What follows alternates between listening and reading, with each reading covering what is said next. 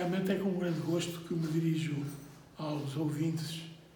deste podcast e auguro um futuro melhor e bom